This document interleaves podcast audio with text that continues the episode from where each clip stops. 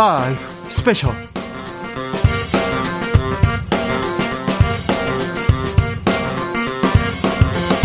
2021년 5월 29일 토요일입니다. 안녕하십니까. 주진우입니다. 토요일 이 시간은 일주일 동안 주진우 라이브에서 가장 중요했던 그리고 가장 재미있었던 부분만 모으고 모아서 다시 듣는 그런 시간입니다. 묻힌 뉴스 마구 파헤쳐보는 그런 시간입니다. 토요일은 토요일의 남자 KBS 김기화 기자 어서 오세요. 안녕하십니까. 토요일입니다. 지난주 다들 어떻게 보내셨는지 모르겠지만 이 주진우 라이브를 매일매일 듣지 못하는 분도 계시지 않겠습니까? 그러면 안 돼요. 그런 분들을 위해서 준비했습니다. 네. 일주일 동안 재밌었던 내용만 쏙쏙 뽑아서 준비해왔습니다. 김기아 기자입니다. 이 방송 영상으로 만나보실 수 있습니다. 그렇습니다. 보이는 라디오라고 하죠. 네. 이 보이는 영상으로도 뭐 만나볼 수 있는데요. 지금 유튜브에서 주진우 라이브 검색을 하신 다음에 밑에 라이브 나우라고 떠 있는 걸 누르시면 함께 지금 영상으로 보실 수가 있습니다. 우리 김기화 기자는 선물도 가져옵니다. 그렇습니다. 저희가 이 일주일 동안 방송됐던 주진우 라이브 이번 주에는 뭐가 정말 재밌었다. 이번 출연 너무 좋았다. 이런 뭐 멘트 별로였다. 이런 청취 후기를 좀 보내주시면 저희가 세 분을 모셔가지고 선물로 패밀리 사이즈 시원한 아이스크림 보내드리도록 하겠습니다. 시원해? 시원합니다. 시원해? 아이스크림이니까요. 네, 알겠습니다. 청취후기 어디로 보내면 됩니까? 카카오톡 다들 아시죠? 카카오톡에서 플러스 친구 들어가시면은 거기서 주진우 라이브 검색하시면 이런 게 뜹니다.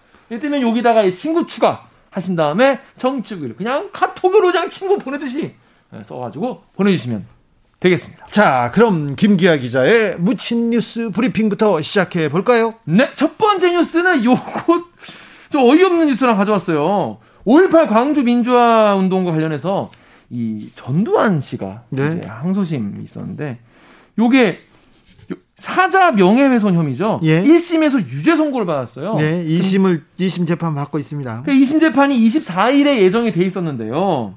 재판이 열리지 못했습니다. 재판이요. 왜요? 예, 여- 재판이 열리지 못한 사유가 참 황당한데, 아, 광주지방법원 제1형사부입니다. 재판장 김재근 재판장이 주계하는 형사부인데, 당초에는 24일 낮 2시에 201호 법정에서 하기로 했지만, 기사도 나왔어요. 전 씨가 출석하지가 않아서 네. 재판을 진행할 수가 없었습니다. 아니, 전 씨는 출발, 출석 안 한다고 또 얘기가 있었어요. 네, 그런데 이게 무슨 아, 출석 안 하면은 뭐 변호인을 통해서 뭐 얘기를 하고 뭐 이런 절차가 있을 수가 있는데 이번에는 아예 법원 잘못으로 법원이 잘못해서 피고인의 출석을 요구하는 소환장 자체를 보내지 않은 거예요. 아, 그래서 재판부가 일단 뭐 자기를 잘못 맞긴 맞으니까 형사소송법에 따라서 재판 진행 자체가 불가능하다. 네. 죄송하다. 이렇게 사과까지 정식으로 했어요. 네. 이게 왜 이렇게 됐냐면 광주지방법원에 따르면 업무상 누락으로 소환장을 보내지 못했다 라고 담당 직원에게 주의를 촉구하겠다라고 했어요. 네. 근데 뭐 그래서 법원 실수 때문에 재판은 안 되긴 했는데 일단 뭐 어, 향- 항소심의 이제 쟁점 절차에 대해서 검사와 변호사 측이 뭐 이야기는 나왔다고 합니다. 네. 근데 뭐 이번 사- 이번 거는 이제 뭐 5.18의 전반적인 뭐 사격이나 뭐 그런 걸 뭐 다루는 게 아니라요. 헬기 사격 여부에 대한 이게 쟁점이에요. 다음에는 출석하겠죠? 안 하지 않을까 싶어요. 또 왜냐? 안 하려고 합니다. 네, 왜냐하면 전시 측한테 물어봤거든요. 뭐 다음에 나오실 거냐 물어봤더니 전시 측이 앞으로 진행되는 항소심 재판에 계속 안 나오겠다라고 당당하게 입장을 밝혔습니다. 네. 그래서 어, 그 변호사 측이 뭐라고 했냐면 앞으로 항소심 재판에 피고인은 계속 출석하지 않을 거고 피고인의 방어권은 변호인을 통해서 보장된다 라고 했습니다. 근데 이쪽에 이 피해자 측이 있을 거 아닙니까? 그래서 고 조비오 신부 측이 뭐라고 했냐면은 고, 고 조비오 신부의 유족 측이죠. 전 씨의 불출석 입장은 사법부를 우롱하는 태도다. 네. 광주에 만행을 저지른 전 씨는 사과하고 회개해야 한다라고 얘기를 했습니다. 네. 여러분의 생각 어떠신지 궁금하네요. 전두환 씨가 재판은 안 옵니다. 법을 무시하고요. 사법부 우롱하는 태도 맞습니다. 형사 재판은 어, 피고인이 출석하게 돼 있어요. 그런데 이렇게 아, 출석하지 않는 사람들이 거의 없어요. 그럼 불리한 재판이 불리한 판결이 그 이루어질 테니까. 그런데 재판에 출석하지 않습니다. 아, 법을 무시하고 국민을 무시하는데 이런 사람이 있습니다. 전두환 씨가 그렇고요. 그렇습니다. 박근혜 전 대통령이 아, 그래. 아 맞아요. 안 그렇죠. 네. 어, 다음번에는 저- 음, 그 나와서 얘기해야 될 텐데 사실 전두환 씨의 만행이 한두 개가 아니었어요. 한두 개 아니죠. 한두 개가 아니었는데 조비오 신부의 사자 명예의 손으로 지금이나 나 재판을 받게 돼서 그나마 역사가 조금이라도 광주에 대한 심판을 하고 있어서 다행이다 생각하는데 전두환 씨가 계속 안 나오네요. 안 나와요? 어떻게 되는지 또 얘기해 보겠습니다. 네. 다음 묻힌 뉴스는요? 네. 지금 4월, 5월 이때가 딱 그 꽃게철이에요. 아, 꽃게철이라며. 네. 많이 잡힌다며. 근데 많이 잡히는데 여러분 네. 꽃게 가격이 엄청 비싸졌어요. 어 그래요? 왜요? 엄청 비싸졌어요. 많이 잡히면 싸야지 좀 그러니까. 편히 먹어야지. 근데 제가 물어봤더니 2015년에 비해서 거의 한 4, 5배 정도 올랐다고 합니다. 아니 이렇게 풍년인데 그렇습니다. 풍어를 지금 어, 노래 부르면서 왜 이렇게 비싸요? 꽃게와 오징어가 엄청나게 비싸졌는데 물론 뭐 다양한 원인이 있을 수 있겠죠. 무슨 네. 뭐 물이 따뜻해졌다거나 뭐뭐 뭐 폐수가 많아졌다거나 환경 오염이 있다거나 하지만 가장 중요한 이유 중에 하나를 꼽히는 게 뭐냐면은 이 중국 불법 조업. 네? 중국인들 어민분들이 우리나라에 와가지고 몰래 와가지고 NLL 근처에서 막 이 조업을 하는 거예요. 그래서 이 애들을 싹 쓸어 가는 거예요. 그러다 싹쓸이. 보니까 지금 네. 어, 꽃게 값이 오징어 값이 엄청 오른 게 아니냐 이런 얘기가 있습니다. 그런데 중국 어선들이 이렇게 NLL 주변에 출몰한 건 어제 오늘 일이 아니에요. 그렇습니다. 그리고 북한 쪽에서 음. 돈이 없잖아요. 음. 그래서 북한의 어장을 중국한테 막 내주고 돈을 좀 받고 그런 그런 이런 어말 못한 의혹. 말 못할 의혹들이 있어요. 의혹입니다. 이거 네. 진짜라고 하면은 안보리 결의 위반이기 때문에 네. 크게 문제가 될 수 있는데. 자, 이게 뭐 근데 최근에 보면요. 엄청 늘어났어요. 이게 하루 이틀 문제가 아니긴 한데 올해 엄청 늘어났습니다. 4월에 보면요. 하루 평균 180척이 왔다고 합니다. 하루에 180척이 여기서 조업을 하는 거예요, 몰래. 네. 근데 이게 작년 재작년에 비해서 한 두세 배 늘어난 수치입니다. 네. 가지고 이게 180척 하면 여러분이 잘 감이 안 오실 수 있어요. 근데 새카맣니다. 새카맣고 네. 연평도 어민분들, 연평도 어민분들이 나가는 조업 나가는 꽃게 그 잡이 배가 40척밖에 안 돼요. 180석이 180척이 저기 있잖아요. 새카매요. 정말 새카맣게 보여요. 개미떼 같아요. 그래서 올해 이게 너무 많이 늘어나가지고 굉장히 걱정이 많고 어민분들이 제대로 뭐 일도 못 하고 계신데 왜 늘어났냐? 알고 보니까 어, 오, 해경에 따르면요. 해양수산부 해경에 따르면 올해 2월부터 중국이 무등록 어선에 대한 단속을 강화했다고 합니다. 단속 강화했는데 왜 이렇게 그러니까 단속을 많아? 강화하면 등록을 하면 되잖아요. 네. 등록하기가 싫은 거죠. 세금 내고 뭐 하다 보니까 그래서 중국 그 연안에서 도망 나와서 NLL로 가서 조업을 하는 거예요. 아이고. 나 이런 아니 단속을 강화했더니 그냥 아예 그래 우리는 안 지켜 그리고 저쪽으로 온 거군요. 단속을 하면 등록을 하세요. 네. 중국민 여러분 제발. 근데 왜 또 중국에서 중국에서 단속하니까 왜 북한 해역에 가가지고 지금 이러고 있는 건지. 그렇습니다. 왜냐하면요 여기가 지금 꽃게철이기도 하고 가장 많이 잡히기 때문에 일로 와서 이거 영업을 하고 있는데 조업을 하고 있는데 또 뭐가 있냐면 우리 해경이요. 최근까지 이걸 코로나 때문에 그러니까 이거를 나포가 있고 퇴고가 있거든요. 나포는 네. 뭐냐면 이걸 이제 잡아가지고 어민 중고민을 잡아가지고 가둬야죠. 구류 시켜놓고 네, 가둬야죠. 이제 벌금 물리고 이제 뭐 배배 막 수장시키고 뭐 이런 작업을 하는 건데 이걸 제일 싫어한다고 해요. 그런데 코로나 때문에 비대면 이제 이제 제압을 한 거죠. 아. 그래서 요 나포를 잘 안 하고 그냥 밀어내기 밀어내기 식으로 퇴거만 많이 시키다 보니까 네. 그래가지고 아. 많이 왔다 이런 얘기도 있어요. 코로나 시대에 어쩔 수 없었다. 야. 뭐 무슨 말인지 알겠습니다. 어 좀 방법이 없을까요? 저 이 중국어선 단속하는 거 취재 가본 적 있잖아요. 네. 와 새까만 네. 새까만 배들이 있는데 우리 경비정이 쫙 가요. 음. 속도는 빠른데 막 도망가다가 도망가다가 이제 잡아야 돼요. 근데 속도를 높, 낮추지 않아요. 근데 이렇게 쑥 넘어가지 않습니까? 그러면 이제 해경 특공대 애들이 배로 쑥 넘어가. 음. 넘어가서 이제 엔진을 끄고 이렇게 넘어가는데 전 그 중국 배에 가가지고 죽을 뻔했어요. 그게 왜요? 너무 냄새가 나가지고. 아. 너무 냄새가 나가지고. 바다인데도. 바다인데도 배 위에 화장실과 아, 배 밥동. 위에 그 부엌이 같이 있는데요. 너무 냄새가 나고 그랬는데 그런데 끝까지 어, 그 선, 선원들이 굉장히 거칠거든요.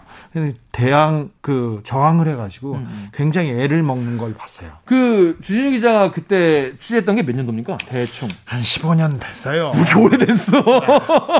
10년, 15년 됐어요. 그러니까 중국어선 문제가 하루 이틀 문제가 아닌데 요즘엔 네. 좀 양상이 달라졌다고 합니다. 더 우리 해경이 어 이제 퇴거시키기 힘든 상황인데 뭐냐면 예전에는요 여러분 그 중국어선 관련 영상 보시면은 막 싸우고 막 네, 싸워요. 갈고리로 막 해요. 갈고리로 서로 하고 또 못, 못 오게 막 뾰족한 거 막 배에 네. 달아놓고 이렇게 하잖아요. 불도 지르고 그랬어요. 요즘엔 어떻게 하냐면요. 이 중국어선 분들이 또 머리를 굴려가지고 어 해경이 온다 치면은 여기를 쇠, 철 문으로 이걸 다 막아버린대요. 네. 기관실을, 조타실과 기관실을. 안 열어줘. 안 열어줘. 그냥 거기서 버티는 거야. 버티면서 어디로 가? 북쪽으로 가는 거예요. 북쪽으로 계속 가는 거예요. 아. 전속력으로. 아. 그럼 어떻게 돼? 우리나라 대한민국 해경이 타고 있는 중국 어선이 NLL을 통과해서 북한으로 가는 거죠. 응. 그러니까 월북을 하게 되는 거예요. 응. 월북을 해경이 월북을 하게 되면 외교 문제가 생기잖아요. 어 이거 큰일 났네. 그러니까 남북 문제 약간 이상한 그 갈등이 생길 수 있기 때문에 해경분들이 이거를 오히려 예전에 싸우고 잡고 뭐 이러면 위험하긴 그렇지. 했지만 잡을 수 있었는데 네. 오히려 이렇게 되다 보니까 굉장히 애로 사항이 많다고 합니다. 아, 애로 사항 크네요. 네. 이거 어떻게 하죠? 이게 문제가 뭐냐면 2중, 3중 이게 철, 이제 철로 문 잠그니까 이거를 막 갈아가지고 막 끊어내고 하는데 10분 정도 걸린대요. 그러니까 여기서부터 그 어장부터 네넬레까지 가는데 중국 어선이 전속력 달리면 10분 정도 걸린대요. 근데 10분 안에 그거 못 10분 안에 이걸 뚫어야 되는 거죠. 음. 그러니까 이게 더 위험하기도 하고 또 그걸 열면은 그 안에 중국 어민들이 가만히 있겠습니까? 근데 그 이래서 굉장히 해경분들이 지금 이거를 처리하기가 더 어려워요. 중국 어선이 또 빨라가지고 막 달려가다가 수고 막 계속 부딪히고 막 그랬었거든요. 그렇습니다. 아, 그래서 이거. 더 지금 문제라서 지금 뭐 중, 북한과 또 외교 문제가 또 생길 수 있어가지고 또 굉장히 어려운 상황인데 또 뭐 북한이 뭐, 뭐 좀 도와주면 모르겠지만, 이렇게 네. 아까 말씀하신 대로 북한이 조업권을 파는 게 아니냐, 이런 의혹까지 나오고 있는 마당에 네. 북한의 협조를 어, 기대하기 쉽지 않은 상황이고요. 그러니까요. 아, 어렵군요. 근데 이뿐이 아닙니다. 네. 이게 그냥 좀 서로, 서로 서로 선을 지키면서 뭐, 좀 잡아가고 거기에 대한 정당한 대가를 내면 모르는데, 이, 여기 연평도 여러분 연평도 쪽이 왜 이 꽃게가 많이 잡히냐 여기가 딱 포인트가 있대요. 예. 연평도 연안 해변이 다 좋은 게 아니라 예성강, 한강, 임진강이 다 만나는 음. 그 지역이 가장 이 플랑크톤도 많고 그래서 포인트라고 합니다. 꽃게가 엄청 많이 잡히는데 거기를 이 중국어서는 이 그물 코, 그물이 굉장히 촘촘하게 해가지고 그냥 싹 쓸어 싹쓸이 하는구만. 네. 이게 우리나라는 여러분 그 그물 코도 다 규격이 다 정해 정해져 있는 그렇죠. 거 아시죠? 네. 너무 어린애들이나 작은 거는 잡으면 안 되기 때문에. 근데 그냥 싹 쓸어간다는 거예요. 아, 그래서 참. 굉장히 문제가 많다. 네. 게다가 쓰레기도 어마어마하게 버리신다. 아, 네, 중국에서 단속을 좀 해주셔야 되는데 이거 단속을 안 하고 있다고 합니다. 외교 문제로 조금 외교적으로 좀 풀어야 될 것 같습니다. 아, 쓰레기 막 버리고요. 아, 너무 제가 또 한 10여 년 전에 네. 일하기 싫잖아요. 일하기 싫죠. 일하기 싫잖아요. 아, 언제 하기 좋은 적은 없었지만 그래서 네. 머리를 써가지고 제가 기획 기사를 쓰겠다고 하면서 중국에서 들어오는 밀 밀입국 음. 밀입국 하다가 막 숨지고 그런 사람들이 몇 번 있었어요. 네. 그래가지고 네. 제가 그러니까 중국에서 한국으로 한국으로 들어올 예. 그래서 제가 10여 년 전에 중국에 가서 제가 밀입국을 해 오겠다. 해보겠다. 그걸 내가 기사로 쓰겠다. 어, 해보고. 그래가지고 제가 넘어갔죠. 음, 음. 넘어가가지고. 이상한 거 많이 했네. 칭다오에서. 오, 아, 칭다오가 그, 그, 허브인가 봐요? 네, 칭다오에 그, 그, 한국 사람도 많고 허브였어요. 음. 근데 칭다오에서 사람을 소개받아가지고, 음. 저녁에 음. 맥주 한 잔 먹고, 음. 들어갔어요. 웨이하이. 음. 그쪽으로 와가지고 어디 포인트가 있어요. 작은 항구. 가서 이제 몇 명이랑 해서 미립국을 하겠다고 하고 다 얘기를 하고 배딱 탔는데 냄새가 너무 아, 쓰레기가 너무 많아가지고. 이번에도 냄새와 쓰레기. 그래가지고 저는 못하겠다고. 아. 어우 나 항복했어. 내가 잘못했다. 어. 너돈 줬잖냐? 어, 어 내가 너 어. 니네들 다 먹어라. 그리고 어. 그냥 돌아왔던 기억이 있습니다. 그 정도인데 여러분 이게 쓰레기 안 버리겠어요? 아까 화장실 얘기도 했는데 우리네 우리 바다에 각종 오폐 오폐수를 엄청 많이 버리지 않습니까? 나 나는 이게 걱정이 돼요. 그러니까. 저는 이게 환경 문제도. 여러분 지금 연평도나 연안 가면요 해안가에 중국말 써 있는 페트병이 엄청 많이 쌓여 있어요 지금. 그리고 중국 배들이 이렇게 우글우글해요. 음, 아 이게 참 걱정입니다. 그래서 앞, 으로 좀 정부에서도 외교 채널을 통해서라도 어떻게 이걸 해결해야 되지 않나. 환경을 위해서. 그렇습니다. 어민들을 위해서도 그렇고 어족 그 자원 자원 보호. 네. 여러 여러 방면에서 냄새 또 예, 냄새, 알겠습니다. 냄새. 여러분께서는 지금 주진우 라이브 스페셜을 듣고 계십니다.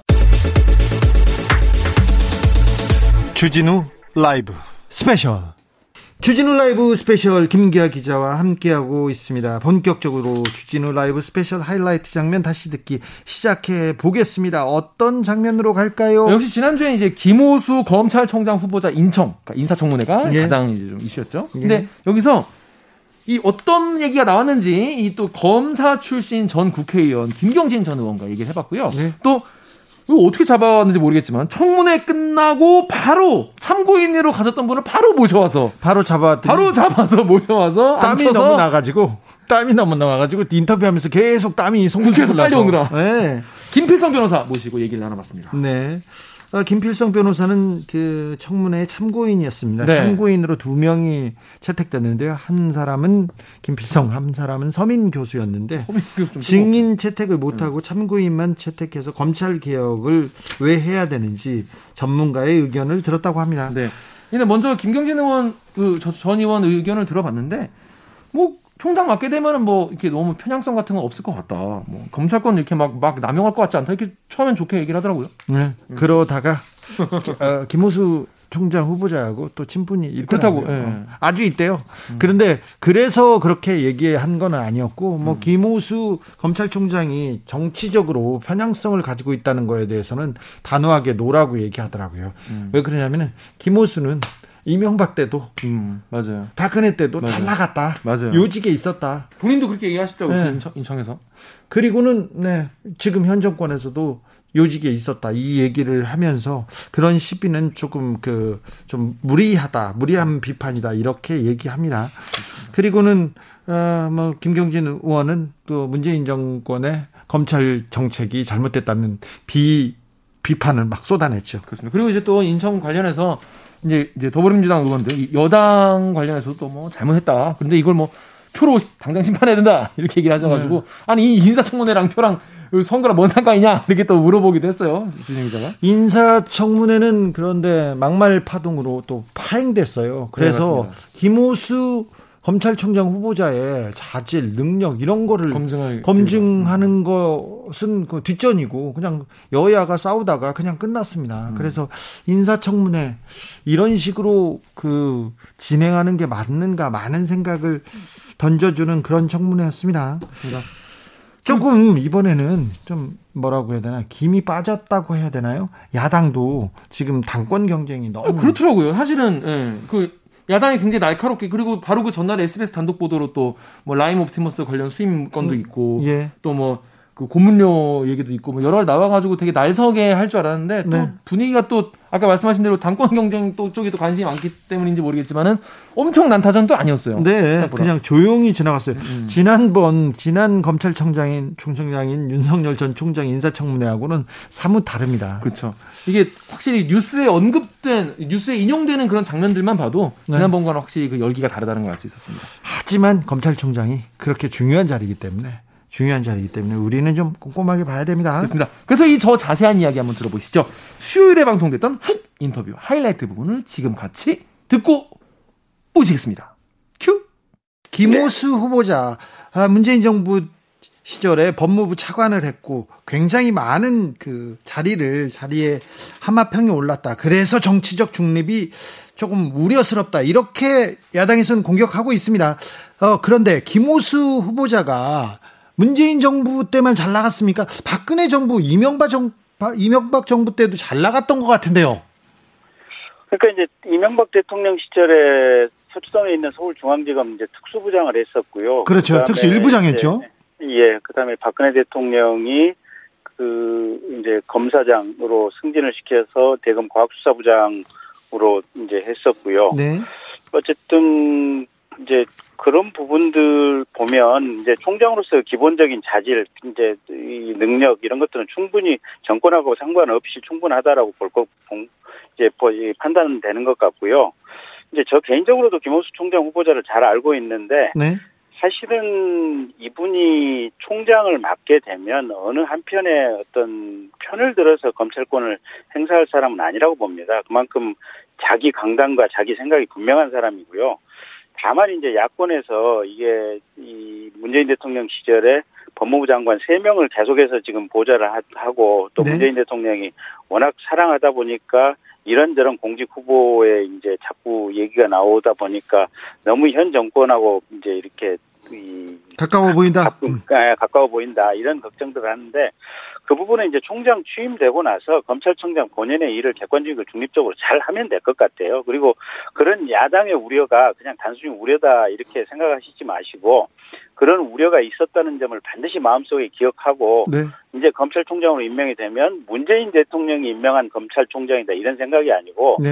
헌법기관으로서 검찰총장 그리고 객관적이고 중립적인 검찰을 운영해야 하는 그 검찰의 총대장으로서 검찰총장 이런 본인의 입장을 얼마만큼 이렇게 충실하게 마음속에 새기고 하느냐 이게 관건일 것 같습니다. 아, 네. 저도 저 김경진 의원 얘기에 좀 동의합니다. 어, 여당 쪽에서 민주당 쪽에서 우려해야 되는 거 아닌가 그런 생각도 해보고요. 그리고 또 한 가지 그 핵심 논란으로 고 수임료 전관예우 논란 지금 약간 불거졌습니다. 라임 보고를 받다가 라임 변호사로 간 거는 좀 부적절한 거 아니냐 이런 지적 나왔어요.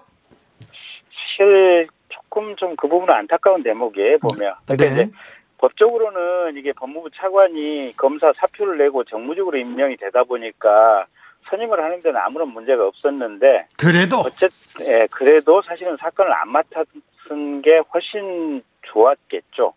좋았을 건데 조금 아쉬움이 있고 그래서 이제 다만 이제 그 본인이 여러 루트로 검찰총장에 임명이 된다면 그 사건과 관련해서는 이제 일체의 지휘권 행사라든지 이런 것들은 회피하겠다라고 하니까 조금 아쉽기는 하지만 어, 이걸 계기로 해서 어떻게 보면 검찰의 어떤 전관 예우 문제라든지 이런 부분들 좀 더 엄정하게 이 제도 개선을 할 수 있는 그런 각오를 다져주면 좋지 않을까 이렇게 봅니다. 그렇죠. 총장이 돼서 전관 예우 부분 그리고 또 이렇게 검찰 고위직 그으로 나가서 고위직으로 나가서 바로 국민들한테 세금으로 그렇게 또 수사를 하고 뭐 역할을 하다가 나가자마자 이렇게 음 그러니까 조금 아쉬운 대목이요. 네, 네. 검찰총장 같은 경우는 사실은 이제 그 그만두고 나가서라도 이제 이 변호사 일을 거의 안 하는 게 이제 관례다시피 이렇게 된 거 아니겠습니까? 일단 2년은 쉬어야 되고요. 네, 쉬어야 되고요. 그래서 법무부 장관이나 법무부 차관을 했던 고위직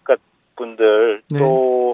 또저 요번에 지금 이용구 차관처럼 이 법무부 법무실장을 했다든지 이런 법무부 내 검찰국장이나 법무실장 이런 분들도 그만두고 나와서는 어차피 대부분 연금이 나오니까요. 예. 한 2년 정도는 그냥 변호사를 못하도록 이렇게 좀 제도 개선안이 좀 만들어지면 어떨까 그렇죠. 그런 생각도 해봤습니다. 저도 법사위원들이 이런 법 하나 만들었으면 좋겠다는 생각을 이번 사태를 보면서 다시 하게 됩니다. 그 김은경 진 의원 지적 예리했던 것 같습니다. 네. 네, 네. 혹시 본인께서 검찰총장이나 음? 법무부 차관 못하고 나왔기 때문에 이런 법을 생각하신 건 아니시죠? 네. 김호수 후보자가 검찰총장이 되면 뭘 해야 됩니까? 뭐에 주, 어떤 문제에 중점을 둬야 됩니까?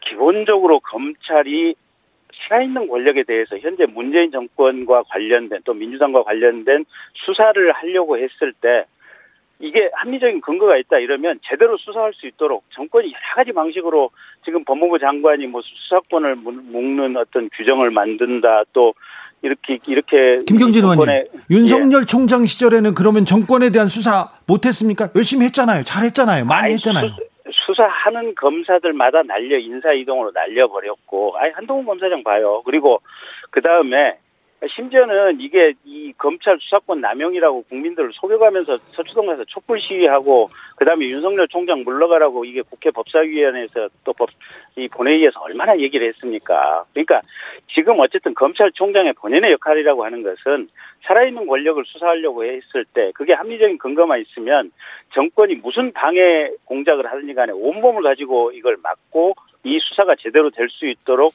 이 위압을 막아주는 것이 검찰총장의 최선의 역할이다 이렇게 보고요. 저는 제가 왜 김호수 이 후보자에 대해서 여러 번 찬성의 의사를 얘기하냐면 제가 옆에서 지켜왔던 지켜봤던 김호수 총장 후보자 같은 경우는 자기 중심이나 자기 강단이 분명한 사람입니다. 그래서 총장 총장을 하게 됐을 경우에는 그런 역할 잘 할 것이다. 저는 그렇게 기대하고 있습니다. 김필성 변호사 저 전에 네. 어떤 어떤 일이 좀 쟁점이 됐습니까? 뭐 이제 김호수 저 앞에 이제 그, 그 증인이 없었으니까요. 네. 김호수 후보자에 대한 질문이 주로 됐었고요. 네. 이제 뭐 잘 알려진 뭐 예를 들면 어 아들 문제, 아들의 이제 취업 문제, 네. 그다음에 지금 그 정관 이후 문제, 네. 그다음에 뭐 옵티머스 수임하는 문제, 그다음에 뭐 이제 조국 저기 수사에 관련해서 무슨 그 윤석열 총장을 배제하니 어쩌면 이런 이런 문제들 그러니까 우리가 알고 있는 그런 문제들이 주로 논의가 됐습니다. 전관 예우 문제에 대해서는 어떻게 보세요? 아, 이거는 일단은 정관 예우가 있어서 문제가 있죠. 네. 근데 이거에 전관 예우가 있는지 여부에 이 정관 예우였는지 여부에 대해서는 좀 들여다볼 필요가 있다는 생각이 들고요. 라임 라임 그 수사 보고를 받다가 변호사가 됐다 이 부분 말하시는 거죠? 아, 그 말, 그, 그의 저게 좀 약간 분리되는 문제인데요. 네. 애초에 정관예우 문제가 된 게, 어, 이제 이분이 그 후보자가 변호사로 일하는 동안에 약 월 1,900에서 2,900 정도의 그 고문료. 예, 고문료를 받았다는 거, 이게 정관이요 아니야 너무 많이 받았다라는 게 문제가 됐던 사안입니다. 네. 근데 사실 그렇게 논제가 됐었는데 제 개인적인 의견을 물어보신다면 이게 사실 어일그 황교안 대표 있잖아요. 네. 황교안 대표 같은 경우에 그월 1억씩 받았는데 네. 사실 장관도 되고 국무총리도 되고 하셨거든요. 그러니까 이게 많이 받았다라는 거 보기엔 좀 어렵고요. 그 뭐 그런 분도 있었으니까. 네. 그래서 구체적으로 이거와 관계돼서 무슨 부정한 문제가 있었다면은 문제 삼을 수 있을지 모르겠지만 액수가 높다는 것만 가지고는 얘기하기 좀 어렵지 않을까. 라인 변호사 문제에 대해서는 라인 변호사에 대해서는 어, 원론적으로 얘기하면 변호사는 뭐 살인자가 살인자가 됐던 누가 됐던 누구든 변호사를 선임할 권리가 있고 그래서 변호사 입장에서는 그 치료를 거부할 수 없는 것처럼 변호를 거부하면 안 되는 게 있습니다. 근데 이분이 이제 공직이나 이런 것들에 대해서 계속 생각이 있었으면 그런 문제에 있어서 좀 신중할 필요가 있지 않았을까 생각 정도는 듭니다. 어, 참고인으로 이렇게 네. 출석하면 돈 줍니까? 뭐 여비 정도 주는 것 같습니다. 아, 저요? 예, 예. 여비습니까? 뭐 아직 뭐 모르겠습니다. 들어왔는지는. 저도 저는 청, 청문회 증인으로 채택된 적이 있었는데요. 네. 노무현 정부 시절에 네.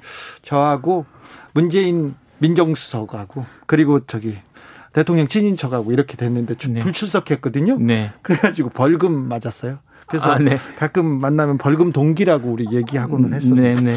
자, 음, 국민의힘에서는 김오수 후보자가 검찰을 무력화하는 문재인 정부의 코드 인사다 이렇게 규정했습니다. 국민의힘 주장에 대해서는 어떻게 보시는지요?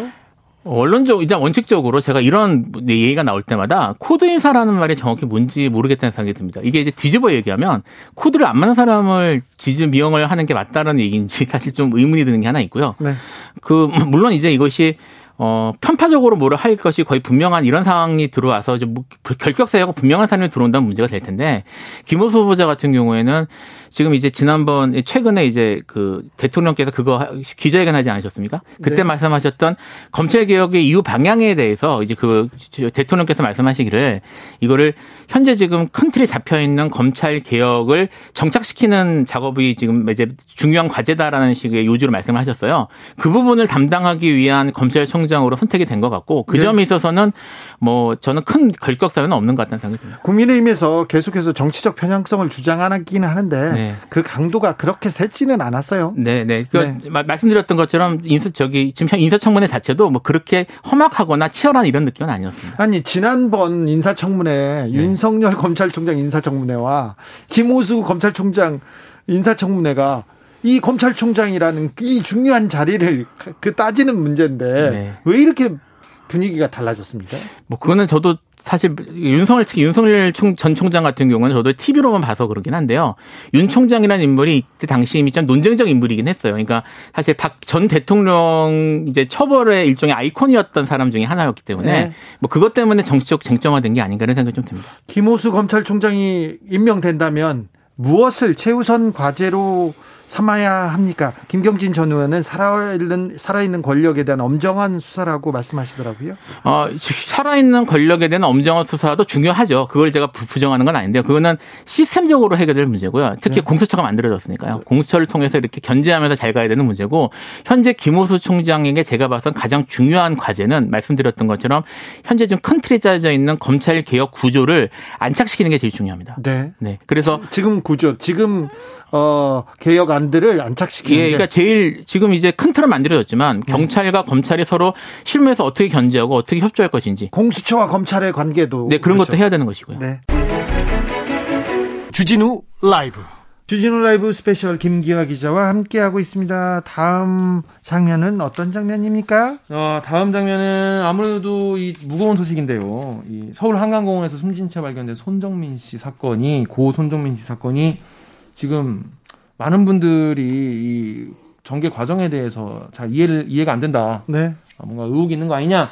라는 생각이 하실 정도로 뭔가 미궁에 좀 빠져 있어요. 미궁에 빠져 있는 데다가 너무 많은 카더라 소식들이 쏟아지고 유튜버들이 아무 말 대잔치 그냥 뭐 소설을 쓰고 있어요. 드라마를 쓰고 있어 가지고 아 몇 개 사실관계는 좀 바로 잡을 필요가 있어서 저희가 인터뷰를 마련했습니다. 그러니까 음, 누군가의 죽음을 가지고 신이 나서 장사하는 사람들 소설 쓰고 장사하는 이 악질 유튜버 분들이 너무 많아요. 네, 언론도 마찬가지고요. 네, 언론도 마찬가지고 물론 이런 대부분의 것들은요 언론에서 출발을 해요. 네. 그러니까 언론 기사에서 뭔가 이상한 부분이나 뭔가 의혹을 제기하는 부분을 침소봉대시키는 이제 역할을 이제 유튜버 분들이 많이 하시더라고요. 어떻게 그런 시장이 생겨서 그거 남의 죽음을 가지고 장사를 해요. 이런 시장이 생겼어요. 그렇습니다. 옛날에는 음. 옛날에는 이런 비극이 생기지 않습니까? 그러면 점쟁이들, 무당들이 몰려왔었대요. 아니 무당이 심지어 지금 이게 뭐 지금 유튜브에서도 뭐 영혼이 보인다 막 이런 식으로 유튜브를 하셔가지고 그렇게 해서 제목을 자극적으로 달, 달고 자극적인 일을 꾸며서 돈을 벌고 있다는 거 아닙니까? 그렇습니다. 자, 어디까지 이거를 허용을 해야 되는 건지 참 이럴 때는 참 뭐랄까 이런 게 좀 어디 어느 선까지 가야 되는지 어디까지 허용이 돼야 되는지 좀 의심스러울 정도가 되는데요. 그래서 네. 주진우 라이브에서는요. 어, 직접 당사자시죠. 어, 고 손정민 씨 아버님인 손현 씨, 손현 씨 그리고 승재현 한국 형사정책연구원의 연구위원분을 모셔서 어, 관련 이야기를 들어봤습니다. 네. 저희는 그 차분히 차분히 이 사실관계를 따지려고 이렇게 인터뷰를 진행했습니다. 소년 씨도 소년 씨도 그 이성적으로 또박또박 자기 네. 얘기를 몇 가지 했어요. 도무지 풀리지 않는 의혹에 대해서 몇 가지 얘기하셨는데 왜 술을 먹고 집에 돌아간 아들 친구는 왜 가족들하고 사고 현장에 같이 갔을까? 가족들하고 같이 가면서도 왜 어, 자기한테는 전화를 안 했을까? 계속 그 부분에 대해서 의문을 갖고 있고요. 그리고 어, 같이 술을 먹다가 어, 사라진 친구를 찾기 위해서 나서지 않은 부분에 대해서도 도, 도무지 이해하지 못한다고 얘기합니다. 그리고 경찰 수사 부분에 대해서도 몇 가지 지적합니다. 어, 인터뷰한 날이 경, 수, 경찰이 중간 수사 결과를 발표하는 날이었어요. 그런데 어, 어, 뭐 흥분하지 않고 차분히 자기의 얘기를 그냥 담담하게 하셨어요. 그렇습니다. 이게 마치 뭐 일각에서는 친구분을 이제 굉장히 의심하는 음. 그런 쪽의 이야기도 많이 나오고 있는데 네, 어떤 유튜버들은 뭐 친구가 뭐 어떻게 했다 이렇게 그냥 단정해서 얘기하는 사람들도 있어요. 그런데 아 소년 씨는 전혀 그렇지 않았어요. 네, 오히려 아버님 같은 경우에는 인터뷰를 이따 들어보시면 아시겠지만 본인은 그냥 진실을 나오길 바라는 거지 뭐 유무죄를 뭐 판단하고 싶다거나 그런 건 아니라는 말씀도 하셨는데 음. 아무튼 여러분 이게 좀 침착하게 한번 얘기를 한번 들어보시면 좋을 것 같아요. 네. 그리고 이제 아버님 인터뷰가 마친 이후에 이제 승재현 연구위원과 또 이야기를 또 어, 법률적 관점에서 또 현장에 관한 이야기를 또 나눠봤죠. 승재현 그 연구위원은 그 국가수 자료들 그리고 경찰 자료들 중에서 몇 가지 풀어야 될 숙제들에 대해서 정확하게 지적합니다. 그래서 어 제가 물어봤어요. 혹시 술 취한 상태에서 뭐 강을 보고 있다가 발을 헛디뎌 가지고 실족해서 이렇게 어 숨질 수 있는 그런 환경이 되느냐 그렇게 얘기했을 때 1미 뭐 수심이 1m 30cm밖에 안 돼서 전혀 그럴 수는 없었고 그리고 거기에서 떨어 떨어졌을 가능성도 없다. 한 10m 정도를 물 속에서 걸어가야 예. 수 있다는 건데. 그리고 또 술을 마신 양도 뭐 한 소주 한 병 정도로 추정이 되는데 네. 이거 가지고 정말 그렇게 기억을 못할 정도가 되겠는지에 대해서도 뭐 의문을 표시하는 말씀을 하셨죠. 네. 그래서 이제 많은 분들이 이제 뭐 경찰이 뭔가 어, 숨기는 게 아니냐, 부실 수사하고 있는 게 아니냐, 뭐 이런 이런 의혹도 제기하시는데 승정 의원 얘기 따르면 경찰 발표 기록 보니까 진짜 열심히 하긴 한 것 같다 이렇게 네. 오히려 말씀을 하시, 하시더라고요. 그래서 아, 경찰들도 뭔가 최선을 다해서 수사하고 있구나 이런 생각이 들었습니다. 뭐더이 어... 예, 사건 같은 경우에는 사실 근데 정말 추측성 어, 이야기를 너무 많이 하는 것은 정말 좋지 않은 것 같아요. 그렇습니다. 누군가의 죽음이 연관돼 있고 또 누군가가 되게 어 친구분 같은 경우는 지금 정상적인 생활을 하기 힘든 상황이라고 하는데 아무튼 여러분들 한번 차분하게 한번 들어보시는 걸 좀 추천을 드릴게요. 네. 다른 유튜브보다. 네. 그래서 더 자세한 이야기 목요일 훅 인터뷰 하이라이트 부분을 지금 함께 듣고 오시겠습니다. 큐. 어머님이 식음을 전폐하고 계신데 그 입장문을 작성하셨다고요? 그, 그 저쪽 A 쪽에서 변호사 입장문을 낸 뒤로 네. 우리가 이제 아무 대응을 안 하니까 마치 거기 있는 게 전부 사실인 걸로 사람들이 생각을 할까봐 네. 거기서 틀린 것도 얘기를 해야겠다고 생각을 했고 이제 서울 경찰청에서 중간중간 발표하는 게 저희한테는 아쉬운 게 좀 많다 보니 네. 겸사겸사해서 입장문을 내고 이런 부분을 수사를 좀 해주세요라고 써야 될 것 같다고 아내가 생각을 했고 네. 그래서 아내가 이제 정말 법적인 입장이 아니고 정말 아이를 잃어버린 엄마 입장에서 쓰다 보니 네. 좀더 이제 그렇게 순수한 마음에 쓰게 되지 않았나 싶습니다. 아버님 그러면요 그 틀린 점은 뭐고 아쉬운 점은 뭡니까? 그 틀린 점이 그 중간 중간에 사실은 장수는 많지만 네. 내용의 핵심은 우리는 정민이가 어떻게 물에 들어갔느냐를 알다는 거지. 예. A가 무엇을 했다, A를 처벌해달라 이런 게 아니거든요. 예.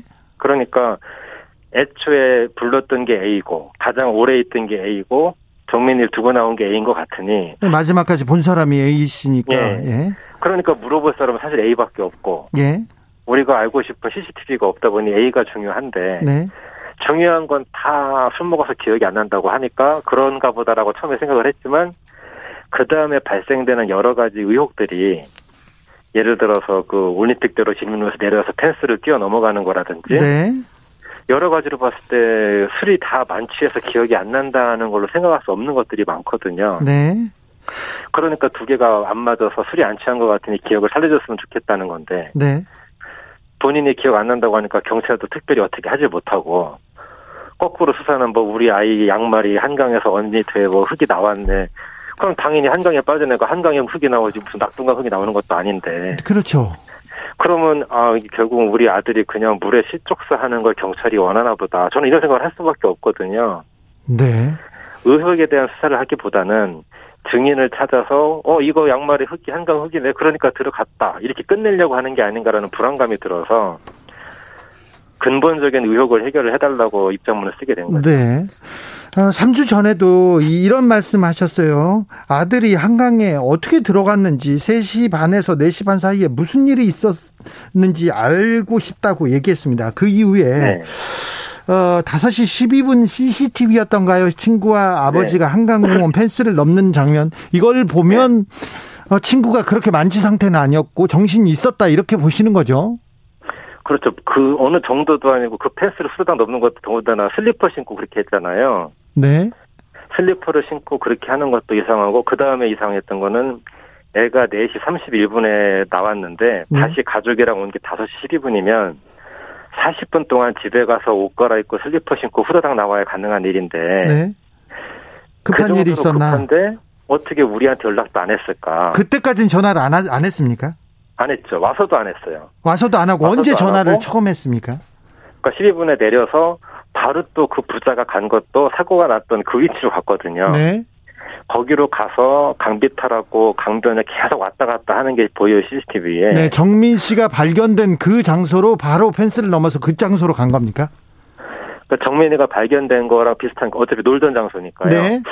거기로 가서 20분 가까이를 계속 왔다 갔다만 하는데 네. 일반적으로 정민이 찾는 사람이면 거기 가서 없으면 다른 데 봐야 되잖아요. 다른 데 둘러봐야죠. 네. 예. 근데 동일한 장소만 그렇게 보고 나중에 나머지 장소는 본 것 같지도 않고 그러니까 점점 더 이상하다고 생각할 수밖에 없었죠. 그러고 나서야 제 아내에게 전화한 거고 5시 30몇 분쯤에. 네. 찾다가 나중에 전화했군요. 그렇죠. 그러니까 네. 연락도 안 하고 와서 20분 동안 그렇게 그 부분만 조사했다고 생각을 하니 당연히 이 부위에서 무슨 일이 생겼다는 걸 이미 이 가족들은 알고 있구나라고 처, 생각할 수밖에 없는 거예요. 처음에 전화를 했을 때는 뭐라고 했습니까? 그걸 이제 아내가 받았으니까 사실 저는 전해드린 건데 네. 뭐 정민이 들어왔네 찾아봐야 될 것 같다. 아 그래요? 그렇게 예. 정민이 들어왔니 찾아봐야 되겠다고요? 예 예. 예. 지금 그러니까 정민 씨 친구분 얘기를 조금만 물어보겠습니다. 정민 씨 친구분의 휴대전화는 지금 어, 찾지 못하고 있는 상태죠? 그렇죠. 아직도 못 찾은 거죠. 신발도 찾지 못했고요. 네. 그리고 그 그날 입었던 친구의 티셔츠도 못 찾았습니까? 티셔츠도 버렸습니까? 그거는 저도 엊그제인가 알게 된 거거든요. 그 전까지 솔직히 경찰에서 뭘 제출하고 가져가는지 몰랐는데 우리 정민이 양말에 흠 얘기하다 보니까 그럼 그 집에도 양말이 있을 거 아니냐 좀 물어보다 보니 티셔츠가 빠진 거예요. 네. 이거는 왜 경찰에 안 냈다고 하니 알아보니까 티셔츠도 신발이랑 같이 버렸다고 하더라고요. 네. 그래서 참 이게 정상적인 걸로 해석할 수가 없는 게 너무 많으니까 한두 개도 아니고. 네, 네. 통상적으로 그렇게 술 먹고 들어와서 신발이랑 양말을 그 다음날 바로 버리는 사람이 있나 신발하고 티셔츠를 그러고 말씀드린 대로 와서도 연락도 안 하고 본인들끼리 강비태만 찾으러 다니고 그런 의혹들이 많은데 예, 예. 경찰에서는 한 번도 그런 의혹들에 대해서 설명해 준 적이 없고 아버님 그 친구 A 씨 집과 이렇게 평소에 왕래가 좀 있으시고 친분이 있으셨죠? 그러니까 저는 전혀 없고요. 네. 이번 일이 발생한 뒤에 처음 본 거고. 아 예. 예, 아내는 이제 같은 학부모끼리 좀 만났던 것 같고요. 동네도 비슷하니까. 네. 그리고 친구는 뭐그 정말 그쪽에서 가장 제가 입장문에서 화가 났던 부분인데 앞부분에서는 아주 친한 친구라고 설명을 하잖아요. 해외여행도 가고. 네. 그런데 그런 친한 친구가 실종됐는데 그 친한 친구라는 A가 한 게 하나도 없어요.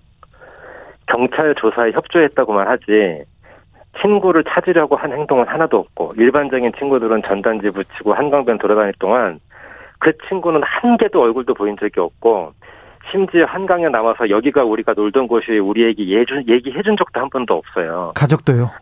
예, 아, 가족은 한 번 나왔었죠. 네. 근데 가족도 거기 나와본 건 아니죠. 원래는 같이 돈 본인이 나와야 되는데 예.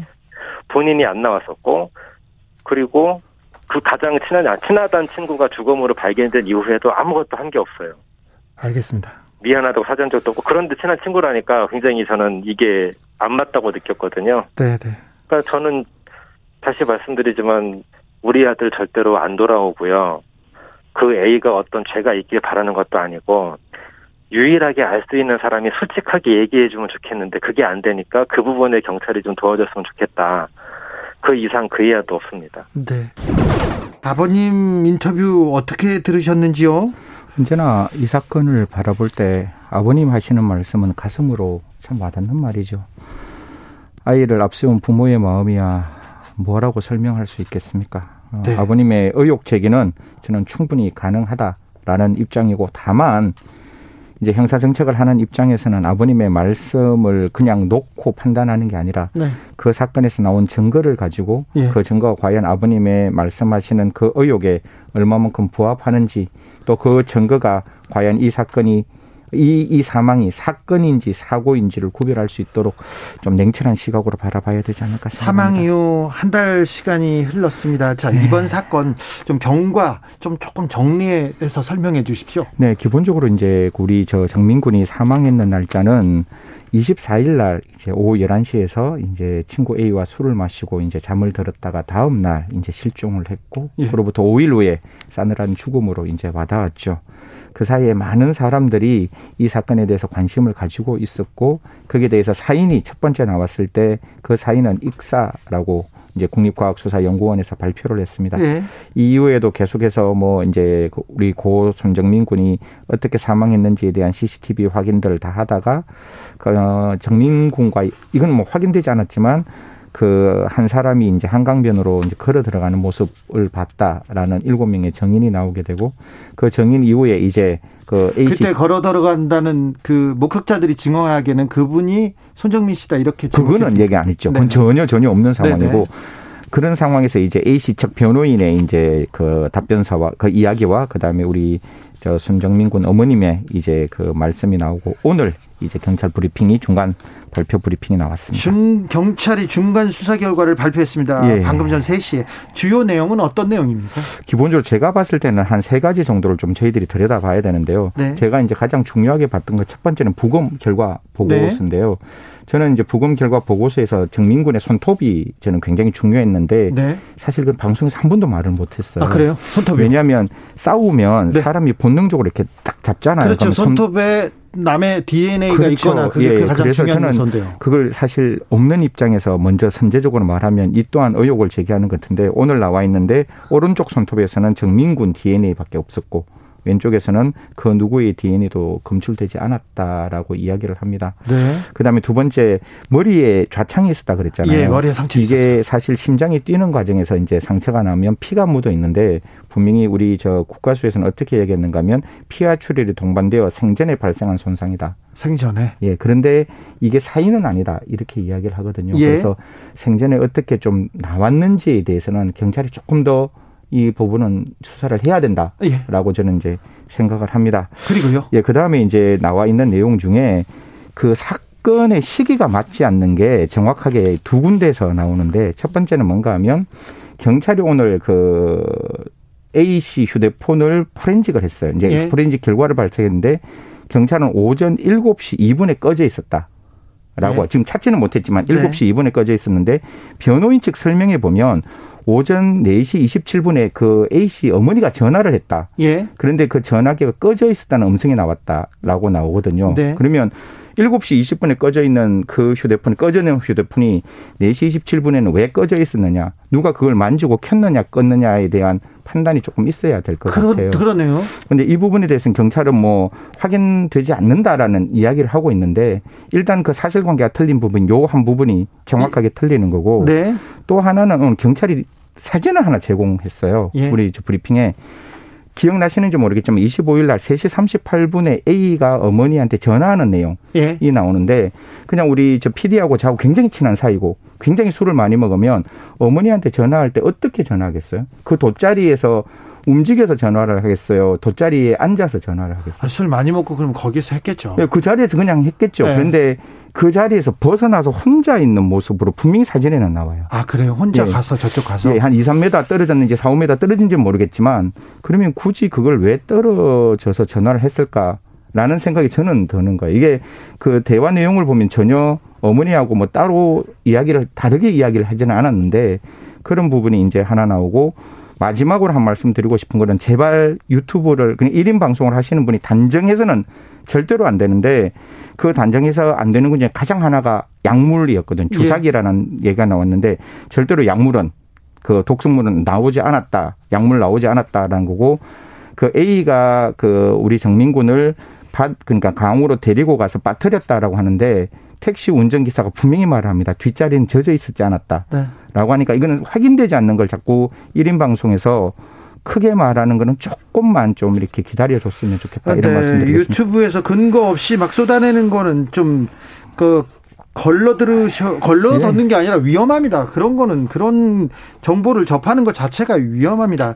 근데요. 네네. 만취 상태에서 안타깝게 사고를 당할 당한 가능성은 어 지금 이제 국가수가 또 하나 오늘 굉장히 의미 있는 이야기를 했는데요. 원래 이게 뭐 그 전까지는 제가 수치를 말씀드리기가 되게 좀 조심스러웠는데 오늘 발표했으니까요. 뭐 예, 발표했으니까 말씀을 드리면 원래 부검에서 나와 있는 그 수치가 기본적으로 0.154였는데 네, 네. 예. 그런데 이게 사람이 사망하면 시체 내에서 이제 그런 성분들이 나올 수 있기 때문에 기본적으로 0.1에서 0.4, 0.1에서 0.10에서 0.14 정도라고 얘기를 해요. 네. 그럼 소주 한 병 반, 한 병 먹으면 이 정도 나오거든요. 네.